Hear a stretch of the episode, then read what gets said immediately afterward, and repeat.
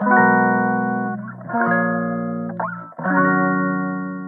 んにちは、ジャパコです。忙しいと調子こいているジャパソンの代わりに配信します。ジャパコ、若名で、もっと可愛い名前を募集中です。ジャパソン的には、ジャパは名前につけたいらしい、ナルシストですね。今日のテーマは、まずは受け入れる。です。耳の痛いような話かもしれません。でも実際に前に進むためにはまずは、目をつむいたくなるような現実を受け入れる必要があります。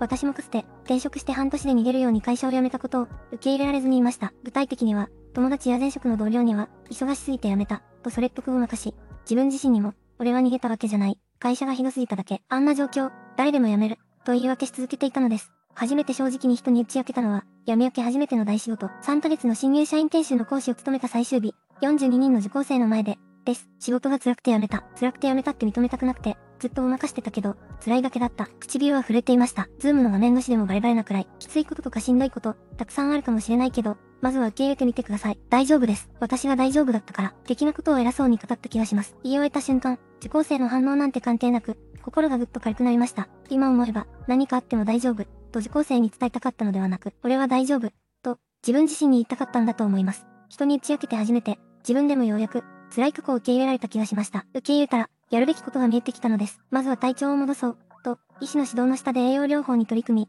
毎朝散歩して、夜は日をまたぐ前に寝ました。活力が戻ってきて、ウェブライターとしての活動を始めたのはその3ヶ月後、2019年9月4日のことです。何かを変えたいのなら、まずは、現実を受け入れることから、見たくないものから目を背けていては、現実は、人生は変えられません。当時、俺は病んでなんかいない、と言っていた自分に、一言言えるなら、頑張れ、でも、大丈夫、でもなく、こう言います。